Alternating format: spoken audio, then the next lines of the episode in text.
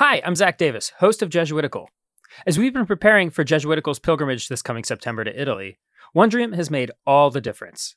Wondrium is this amazing educational platform with audio and video content on just about any topic, including Italy, presented by experts who all know their stuff. And Wondrium is giving Jesuitical listeners a great offer a free trial plus 20% off the annual plan. Sign up now at wondrium.com slash Jesuitical, and we hope we'll see you in Italy.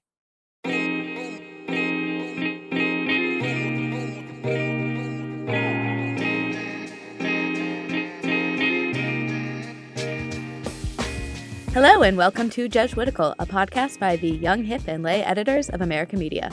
That lay part means we aren't Jesuits, but we work with them. Join us each week for a smart Catholic take on faith, culture, and the news, often over drinks. I'm Ashley McKinless, and I'm joined by Zach Davis. And it's good to be back. Um, my absence was noted by me. I don't know if anyone else did, but I had a great vacation. Um, spent some time in France. We're going to talk about that a little bit later in the show, but was well rested. Want to thank uh, producer Sebastian Gomes for filling in dutifully in my Mhm. absence. So Yeah, he made it look really easy. I- it's, it's a, I don't know why it took us three years to figure out how to podcast. I know, I know, and I, I, I feel replaceable is what Yeah, I'm saying. Yeah, So it's that's a good, you know, it's a good place to be. keep a little fire under you. That's right. That's right. Uh, it's coming for this spot in the chair. Um, but we got a great show coming up.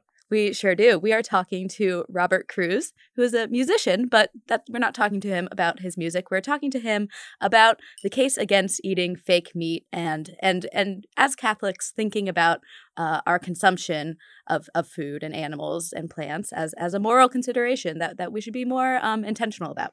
Yeah, it's food is such a, a, a fascinating thing to talk about, and I don't think we often bring our, our religious minds to it. Right? It's just something that we sort of mindlessly do um, every day. But I know I know you're a vegetarian, so this is something you've thought about. Yeah, but honestly, I made that decision once in college, and I've kind of thought that like, oh, I've done that. I don't really need to. Think are you saying you don't make that decision every time you choose what to no, eat? Or? I do. Well, I do, but I, I don't really think about the source of my food otherwise. Just and just because something isn't meat doesn't mean it's ethically produced and good for the environment and the economy. So this was helpful for me too. Yeah, so um, great conversation coming up. Uh, but before that, oh, oh well, we also should thank our, our guests for giving us a drink recommendation this week. And I got to admit, I this is about the hardest I work on a cocktail um, for for a long time. Um, it's an old fashioned, which we've Yes. had before um, on the show, but sometimes the simplest cocktails, if you put the most effort into them, they yield the best result. I think. Right? Yes, So- I walked seven whole minutes to find maraschino cherries. yes so very important um the the store brand i noticed but Mm. because we're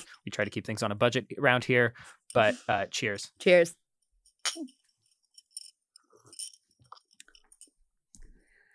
All right, so stick around for our conversation with Robert. But first, we have a few words about our sponsor this week. All right, Zach, I know you have spent a lot of time in Italy.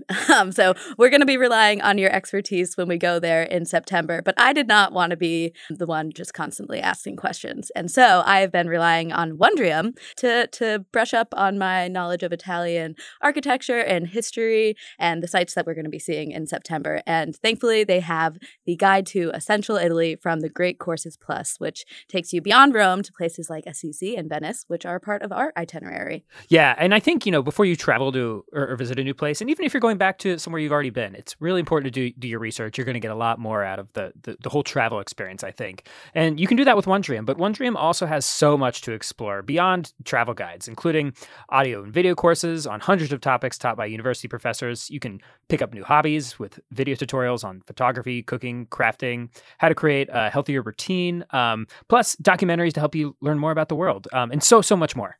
Yes, so we want you to sign up for Wondrium today. Wondrium is offering our listeners a free trial plus 20% off the annual plan. And to get this offer, you need to visit our special URL. That is wondrium.com slash Jesuitical. Again, that's W-O-N-D-R-I-U-M dot com slash Jesuitical. Sign up today. And now we have Signs of the Times, the part of our show where we sift through the Catholic news of the week so you don't have to.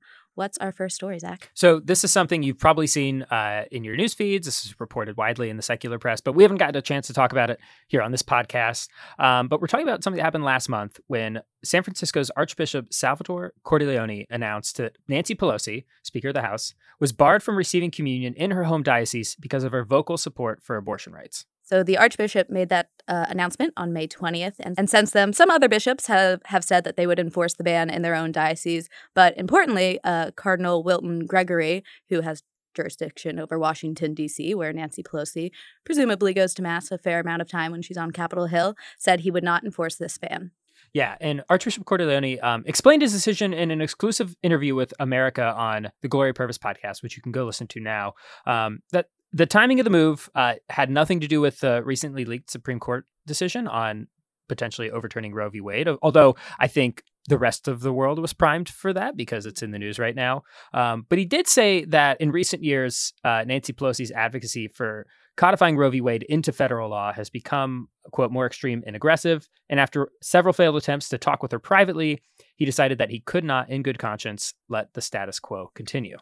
Right. And so this is not a new fight. Uh, we spent much of 2021 uh, on this podcast talking about the the debate among bishops about whether they, as a conference, should issue a national policy with regards to pro-choice politicians, prompted uh, by the election of President Joe Biden, a Catholic who is supportive of abortion rights. And so the responses to to Archbishop Cordileone's uh, decision fell into pretty predictable uh, categories. Yeah, and you know, a national policy or statement or something like that never ended up coming to fruition about President Biden. And, but I thought maybe we could just quickly go through um, a range of opinions that people have been having about this, right? So, um, why this makes sense to some people, why this seems like a terrible idea to others, and kind of just go through a, a number of the reactions you might be having to this news. Yeah. Um, and one place I want to I like to start in this conversation because I have talked to friends and family about this because they they they saw the news and had opinions about it. And I just think it's important to start from the position of, I don't know, respecting the Archbishop's motives. Uh, he said he, in good conscience, could not continue with the status quo. And and if you know, if you care about respecting conscience, you also have to respect his conscience. And I, I would say not presume the worst and more most political motives. And also, I, to pick up on that, it is regardless of what you think. I it is sort of like this is the way the church is structured. This is it within the purview of the bishop to kind of make decisions on right? And so you know this, nancy pelosi is a high profile figure and this is a public case.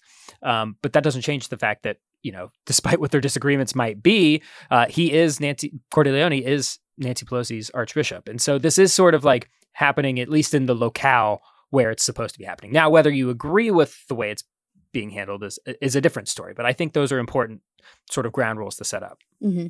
And so yeah, so let's go through some of the the reasons why he might do this that um, are are defensible or or at least seen as defensible to, to some Catholics. And one is you know abortion the church teaches that abortion is a grave evil. And even though he said that this was not connected to the potential overturning of Roe v. Wade, if Roe v. Wade is overturned, Nancy Pelosi is going to be in a, a position where she can actually affect laws in new ways. You know, when when you know abortion was decided at the court level, there wasn't a lot of room for democracy to affect abortion policy. So before, what might have been seen as just like abortion rhetoric on on Nancy Pelosi's part will could soon be, you know, leading to changes in abortion policy. Yeah, and this isn't the first time that the church has ever, you know, denied someone communion or applied um, sort of uh, sacramental sanctions um, towards someone. Uh, in 1962, Archbishop Joseph Rummel of New Orleans um, denied communion, but also went a step further and excommunicated three Catholics in his archdiocese who resisted uh, the integration of Catholic schools. Um, and even today, you know, this isn't the only instance. It's it's probably the most high profile, uh, but it's not the only instance of a bishop uh, barring someone from communion. Right, and and another um, argument I think you will hear on the pro barring side is that this this idea that it causes scandal and it hurts the the unity of the church for for Catholics to see um, the church teach one thing to see a politician very blatantly advocate for the opposite position and to see no response from the Catholic Church. You know, the Catholic Church teaches you should not present yourself for communion if you are in a great a, a state of grave sin and to see you know one of the most or you know two of the most high profile catholic politicians in the land advocating for abortion rights and the church seeming to be you know just letting it happen uh, for some Catholics could make them doubt whether the church really believes what it teaches. And I think uh, Archbishop Cordileone would tell you is that this isn't a punishment, even though it looks like punishment, sounds like punishment, etc. Really, you know, this and this has roots in scripture in that this is sort of seen as a pastoral response with the end goal of bringing someone back into communion. It's not good to someone to give them communion, like to give them medicine if their soul is quote unquote dead from sin, right? Um, and so this is, I think that's the way Aquinas talks about this. And so this is really not seen as a punishment, much more as a pastoral remedy. Right. And so now, you know, I we can get into this. I, I don't think either of us are fall on that side. We tried to steel man the argument for our listeners, but uh, I think we we also see why this is um, could be pastorally harmful, and I mean, and frankly, politically inept um, of, for for the archbishop to do. Um, and I think you know, number one, people are being inundated by culture war uh, discourse and politics at every turn and to see the church seemingly to fall into that um, is really disheartening because I, I, think most people kind of struggle to see to make the leap from oh this isn't punishment this is actually pastoral. It, it seems like punishment for a political for a, a political action. I, I also felt like it if this is really a pastoral thing why was it so public?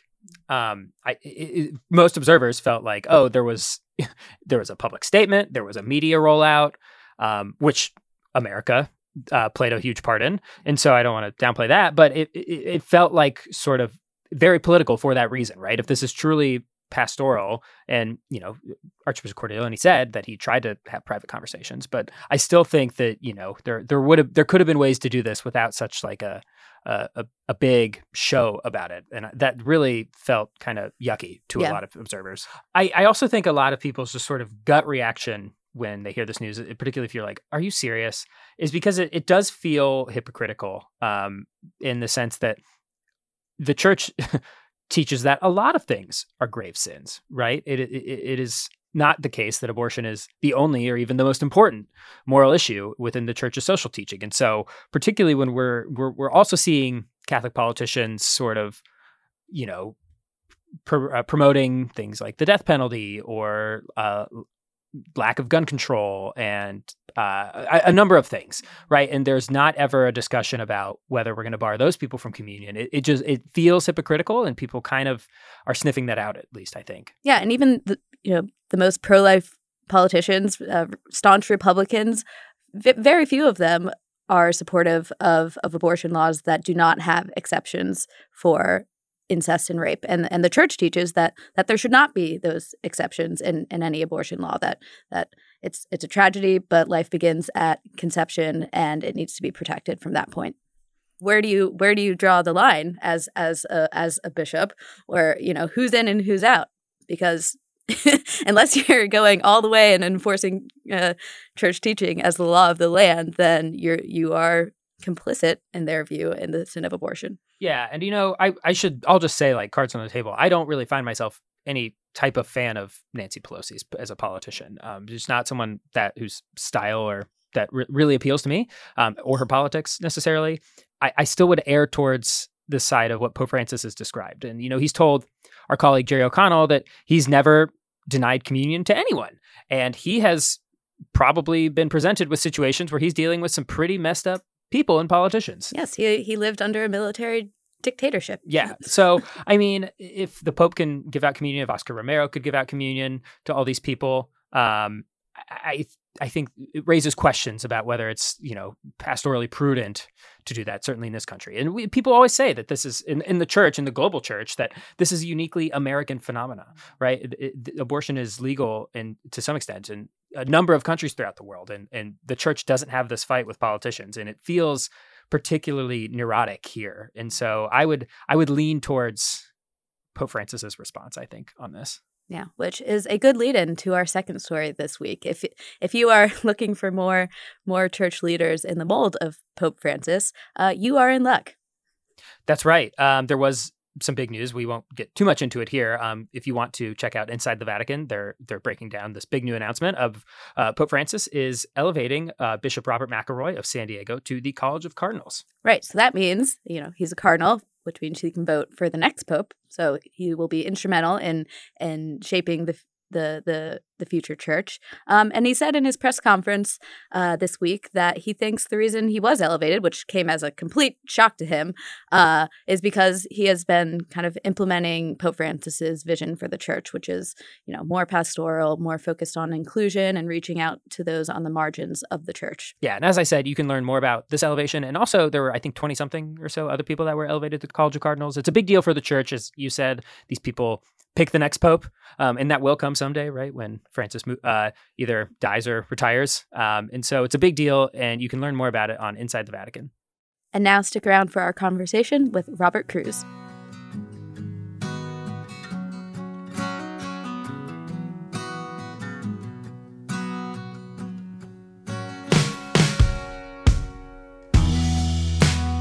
Joining us from Shreveport, Louisiana is Robert Cruz, Robert is a musician, father, husband, and the author of a piece in America magazine titled Dear Catholic Vegetarians, Eating Fake Meat Isn't Going to Save the Planet.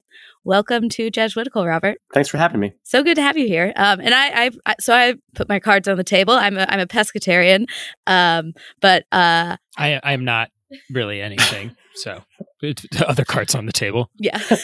um, but I've I've never been a fan of the fake meat. I you know I didn't give up meat so I could have a not great tasting substitute. So I was I was a fan of your piece. Uh, but but just selfishly, I want to know was was Jesus also a pescatarian? We hear a lot about him eating fish, and I can't like picture him eating, you know, other meat.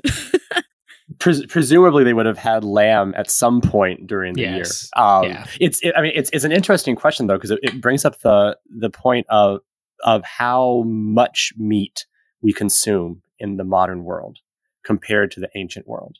I mean, and, and some of that is is due to I mean, poverty is, was what we would call poverty is more widespread in ancient times. Um, but just the the the contours of a diet have changed so much since since those times where something like meat would have been reserved for you know festivals or special occasions. Or, well, right. I mean, when, when you when you don't have when you don't have refrigeration, right, your ways of preserving the meat um, are are limited. I mean, you, you can dry it out, um, which like I mean, the Mongols had dried horse meat that they carried with them on their on their conquests. But um, in meat is a special occasion thing. You you you have to you have to slaughter the animal and then basically consume it. Um, and you can you can even see that in, in Leviticus in, in the prescriptions for, for the sacrifice uh, sacrifices in the temple of what would be eaten right away and then by the priests and eaten right away by the by the people and, and so on and so forth. Now I'm wondering, um, we're sort of talking at a time where because of increased concern about climate, this is obviously what what spurred your piece. A lot of younger Catholics, uh, particularly those that are impacted by Pope Francis's environmental action, are sort of reassessing their relationship to to food or meat um, for a number of reasons. I'm wondering if you could give us like what are some some basic uh, reasons that Catholics should at least pay attention to to their diet from an ethical standpoint. Sure, I mean b- because what we eat is is ultimately in some in many ways is ultimately an economic issue, and, and economics touches on everything. Um, and so the, our food choices get tied to economic choices to equality choices to all sorts of social justice issues.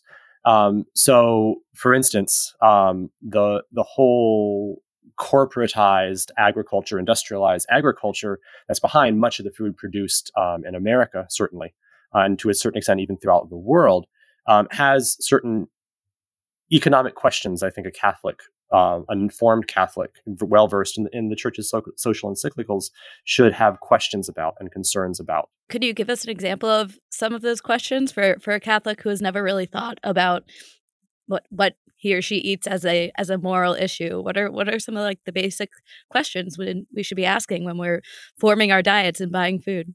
So, from from an environmental standpoint, there's the question of well, how is this food produced? Um, if you're if, if we just limit the discussion to meat, how was this animal raised? Uh, in what conditions was it raised? the con- how do those conditions affect the animal? How do those conditions affect the the rest of the environment? If you're eating most conventionally produced pork in this country, what we would term, I would term industrial agriculture, that that pork is most likely produced in a confined feedlot, um, was referred to as a CAFO, uh, a confined animal feeding operation, uh, not a farm, interestingly enough, but a CAFO. Um, and it has not really ever seen daylight. Uh, it's in uh, basically stainless steel conditions for its entire life. Uh, if you look particularly in the state of Iowa, which is one of the highest pork producing states in the country, um, the I mean, animals poop. Poop has to go somewhere. Mm-hmm. So you have hundreds, thousands of pigs in a confined facility. They're still going to poop and that poop has to be taken somewhere. So the, the there are these massive uh, manure sludges that that have to, to process and, and expel this poop, and it has wreaked havoc on large parts of, uh, for instance, like I brought up Iowa, on large parts of the Iowa ecology, on, on the water table, on um, some wet some wetlands and, and, and, lots of other things. In the united states uh, meat processing uh, so there, for food production meat production there's two parts. There's the the people that grow the animal and then there's the processors which is how the animal goes from animal form to packaged form to meat form. And um, in in this country the meat processing is tied up in in large part by not even a handful of corporations, uh, most of which are internationally owned. It's hard to get into this into this system if you're if you're a smaller producer um, with uh, principles that lie outside the the mainstream of industrial ag. It can be difficult to find processing facilities to to get your meat to market, and so when we're buying products, uh, meat products specifically, are we buying things that support this very almost pyramid system or are we buying products that are more rooted in principles of subsidiarity and and localness so i think a, common response to this is that i don't know we're we can't go back to everyone being uh, small farmers uh, in in the United States, and and modern agriculture has enabled us to feed a ballooning world population. And so, how do you how do you make or consider those trade-offs of like this miracle that we were able to feed billions of people in the 20th century um, and the maybe adverse consequences for local economies and for our, our diets. Sure and that that's a highly complex issue. I, I would i would question the assumption that it was only through mechanized industrial agriculture that we were able to feed the world I think, and and that it's impossible to go back to a world of small small producers. I believe it, it is indeed possible to decentralize the food system and still feed everybody. Um, many, and especially when you consider the the methods of production that are used in more industrial settings, um, do not produce as nutrient dense as a product. Um, there, there was a study, I think, the University of California, that uh, several years ago, that was looking at uh, comparing grass-fed or grass-finished beef with conventionally raised beef, uh, which is which is usually um, fed uh, in, in more of a feedlot setting. And the grass-fed beef had a higher nutrient density. It, it, it was just plain old better for you, and because it was more nourishing. Um, and and so, are we? I think we need to ask ourselves: Are we feeding the world nutritionally, or are we just stuffing the world um, with with with these industrially produced products? Um, and I mean, nat- nature is created in such a way that it it, it it wants to persevere it wants to to thrive and grow and so these agricultural practices that work in harmony with nature do have the potential to feed the world because it's how nature itself produces. Now, we're at a time when lots of Catholics are sort of giving up on meat altogether, shifting to vegetarianism. I, I shouldn't say a lot. There are some that, um, for either ecological reasons, economic reasons, they're kind of looking at the way all of this is set up and trying to opt out of it. And look right to our left is this great thing that called Beyond Meat or Impossible Burgers that um, they taste just like it, um, and you don't have to worry about the ethical implications of either uh, animal welfare or environmental degradation. Um, at least that's what you know. The, my my assumption is, is is it too good to be true? It's hard to make that sort of blanket statement because all, all these non meat meats are are produced in different ways, but they are still non natural in industrial processes. That doesn't mean I I don't believe that fake meat is like always a morally wrong thing. Um, but I don't, I, the idea that it's some sort of panacea, um, that this is, this is the future of food, um, that's marketing, um, plain and simple. That, and I'm, having worked in grocery long enough, I'm skeptical of marketing because you can sell anything. And, and, and that, that makes me wonder. Now, I will offer the caveat that um, for me, like being against fake meat isn't necessarily a slam against being vegetarian or vegan. I mean, th- th- those are two different two different issues, um, and I, I think it's important to keep that that distinction.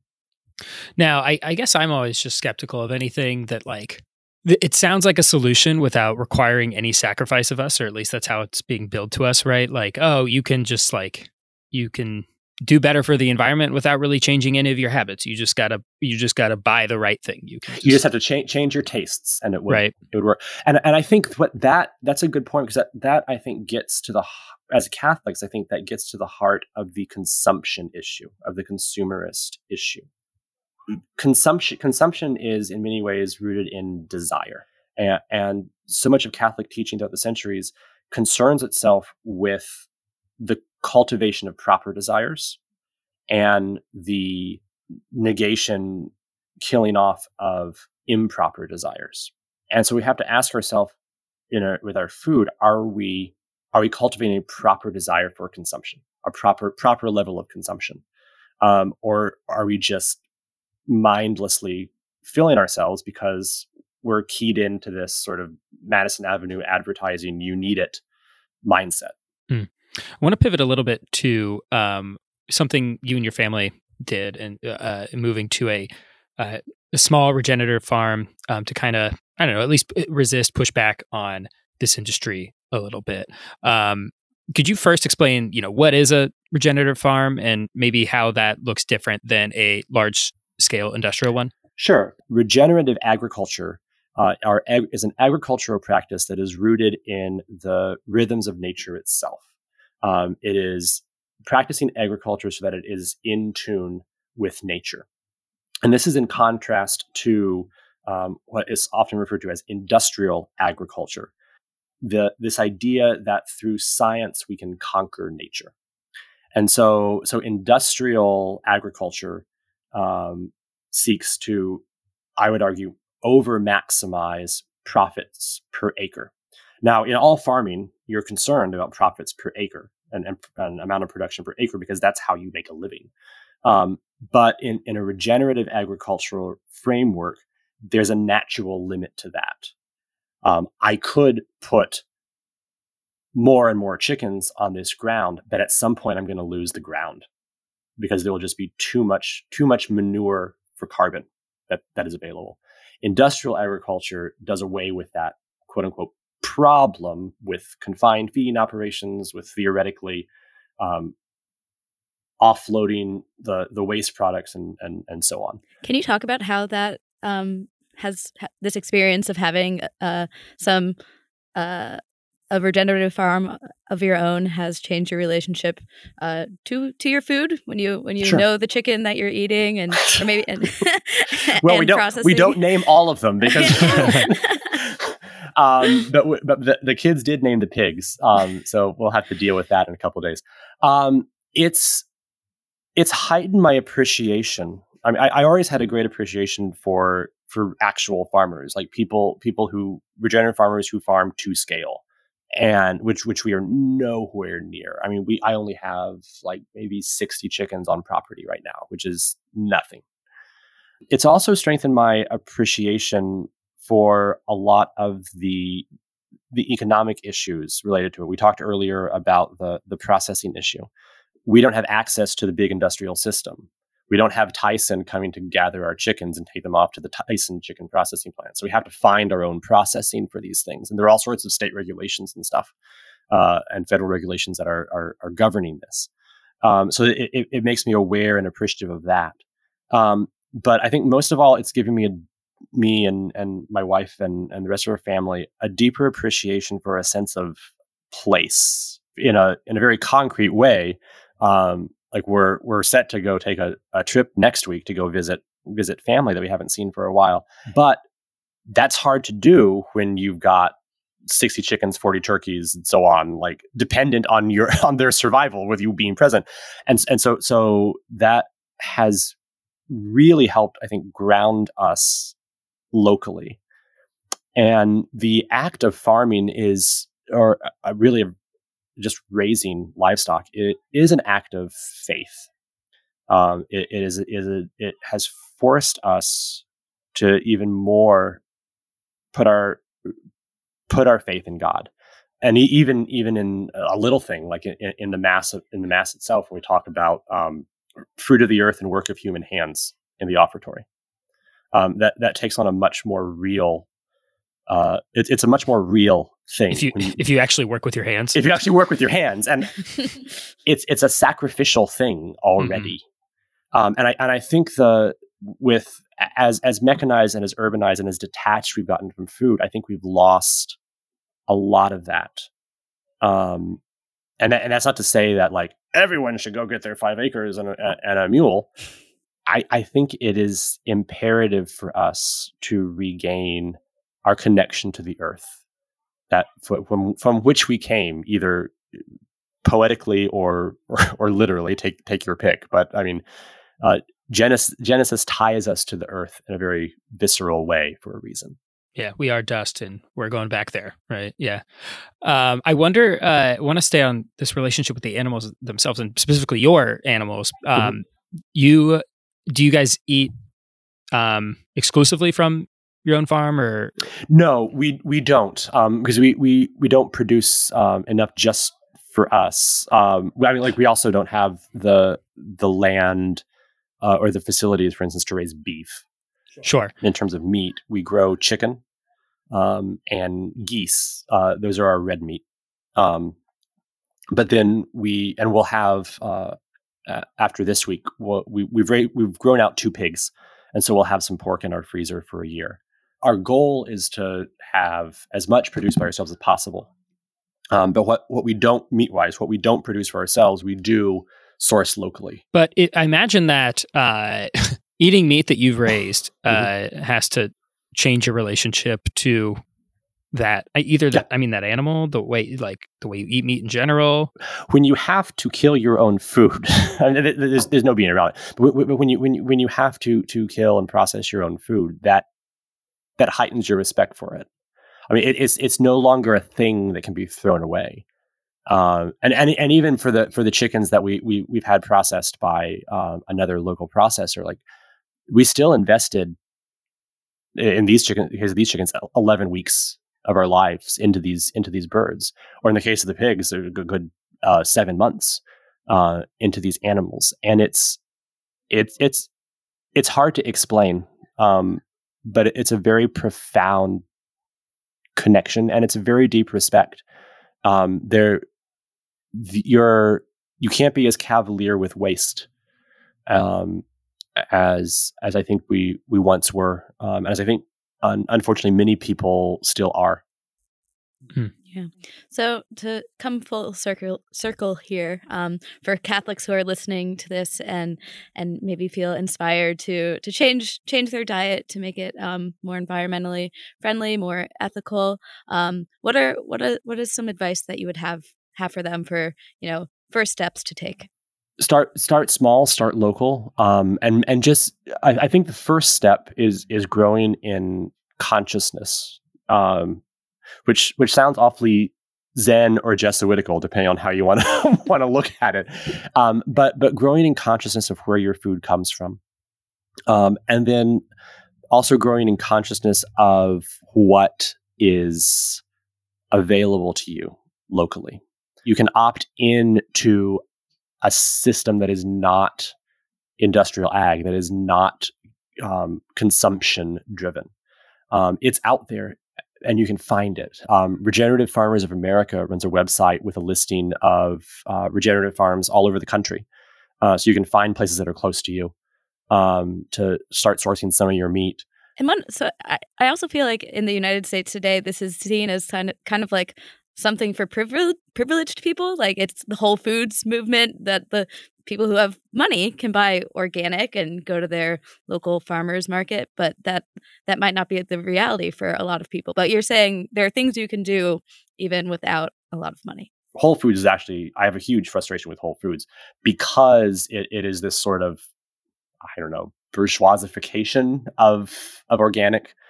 It, it it makes organic a privileged thing, and it doesn't have to be yes, it's more expensive. Yes, locally sourced meat is going to be more expensive. I, I, I can I can tell you, you're not going to find 99 cent a pound chicken that's regeneratively ra- raised, but there's a reason for that, and there's a reason the chicken in the supermarket is 99 cents a pound. Hmm. Um, mm. And so then it, then it, then it comes down in many ways to choice. We've we've made choices uh, for for our family to prioritize certain things, just like any family does. And one of those priorities is the sourcing of our food. Um, but in order to do that, we've had to give other things up. Um, we we don't have like the the Netflix, the Hulu, the, those sort of things. Um, we have a very small house for my wife and I and three children. Um, but um, so there, there's a there's a there's a trade off, and, and, I think any of us, wherever we're at, can make choices in a more positive direction. Yeah. Robert, uh, thanks so much. You've given at least me a lot to think about. Um, I, I, I certainly could be a lot more food conscious and uh, maybe maybe give my wife less of a hard time when she tries to push me to be more food conscious. um, but for now, we got to we got to leave it here. But we do have one final question for you. Uh, we ask all our guests, um, and that's if you could canonize one person, living or dead, Catholic or not, fictional or real, who would it be and why? That's a great question.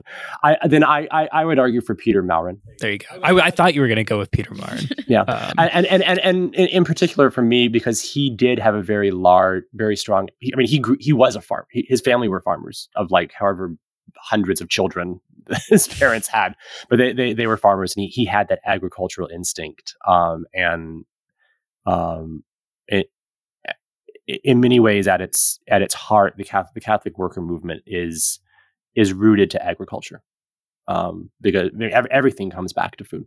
All right, Peter Maurin. Uh, that's our. I will say it is our second Peter Maurin canonization in a month too. That's, See, we we've got a cause already. that's all right. Someone, I think we can pull. I think we can pull it off. we can pull it off. Talk to the powers that be. Um, the what's the if people want to find out more um, about um, the opt-in farm or the regenerative uh, food movement, where can where can they go, Robert? Sure. So um, our our our own little little farmstead is opt dash in farm um, dot com. Um, but I, I, would really recommend people check out Regenerative Farmers of America. Um, it, right on their homepage, they have a map um, of the United States with little pins for regenerative farms all over the country. Um, and, and they have they have tons of information for consumers uh, with links to studies, um, to UN reports, to all, all sorts of things. Awesome. Great. Thank you, Robert. And again, the Thank article for America is Dear Catholic Vegetarians, Eating Fake Meat Isn't Going to Save the Planet. Thank you so much, Robert. Thank you. Oh, here's a little story for you. Let's sit right down and talk it through. You found a little love and give it back again. Is it supposed to be this hard? Cause you're tired of sitting here on your own.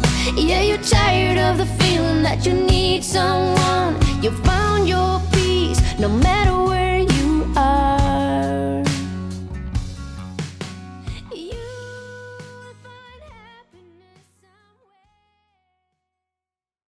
At Evernorth Health Services, we believe costs shouldn't get in the way of life changing care, and we're doing everything in our power to make it possible behavioral health solutions that also keep your projections at their best? It's possible. Pharmacy benefits that benefit your bottom line? It's possible. Complex specialty care that cares about your ROI? It's possible. Because we're already doing it all while saving businesses billions. That's Wonder made possible. Learn more at evernorth.com/wonder.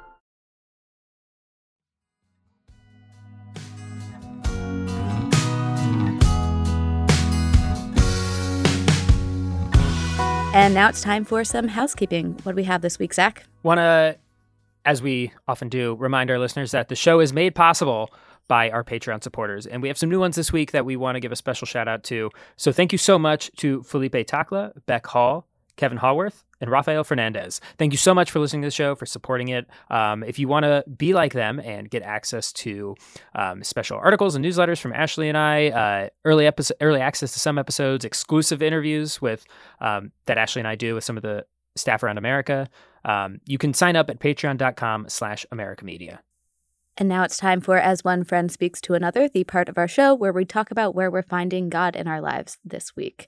Uh, Zach, you have one from your travels. I do. So I um, got to spend some time in France with uh, a lot of friends. Um, it was a great, great trip. Um, but I took a sort of solo day trip by myself to visit the Taizé community. Um, and Taizé is uh, an ecumenical monastic community um, that was um, founded by a Protestant, um, but is now includes like Protestant uh, monks, Catholic priests are part of the community, Orthodox are part of the community. Um, you've probably heard some of their chants before if you've been around Catholic circles long enough.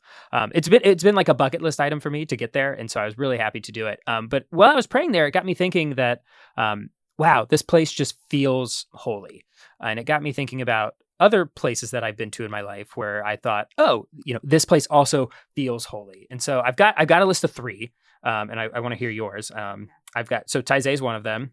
Uh, another is Galilee.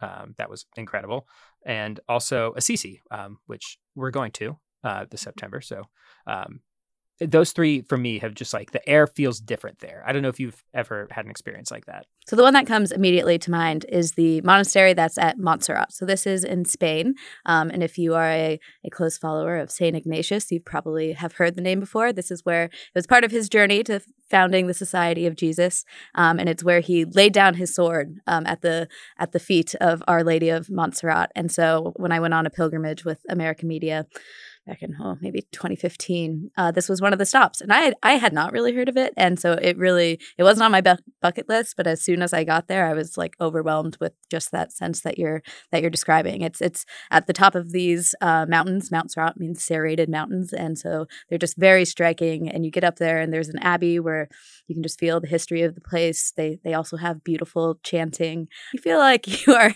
you're not in New York anymore and you I just it was a place that just invited you to really deep contemplation about um yeah about the place and about your faith.